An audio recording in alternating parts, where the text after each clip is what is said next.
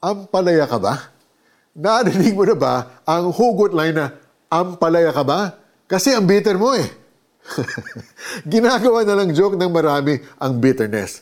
Pero in reality, maraming tao ang puno ng sama ng loob sa kanilang mga puso at lumalabas ito sa kanilang mga words and actions.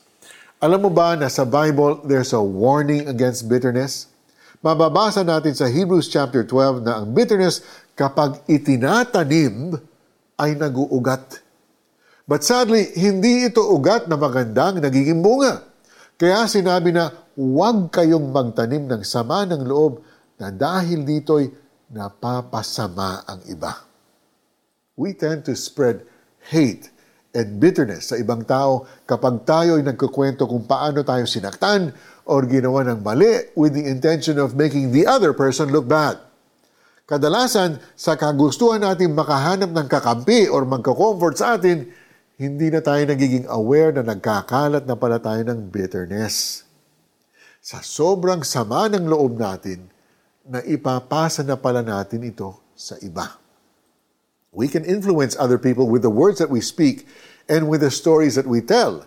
The next thing you know, galit na rin ang kaibigan mo sa taong kinikwento mo kahit na hindi naman siya ginawa ng masama nito or kahit na hindi naman niya ito kakilala. Kung may kaaway tayo o nasaktan tayo ng ibang tao, mas mabuti na wag na natin ito ikwento sa ibang tao na hindi naman involved sa issue. Hindi kalooban ni Lord na tayo ay naghahasik ng hate. We must always be careful kung kanino tayo maglalabas ng mga sama ng loob and choose the words that we speak.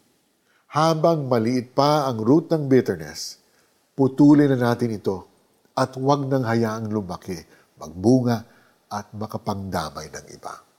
Let's pray. Lord, ayoko pong maging bitter at mag-spread ng bitterness sa iba. Tulungan po ninyo akong magpatawad sa mga tao na kasakit sa akin. In Jesus' name I pray. Amen.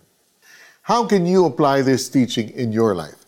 Find people who are mature enough to listen objectively and people who can give you sound advice tungkol sa pinagdadaanan mo. Iwasang magkalat ang mga chismis at paninira sa taong nakasakit sa iyo. Pag-ingatan ninyong huwag tumalikod ang sino man sa inyo sa pag-ibig ng Diyos.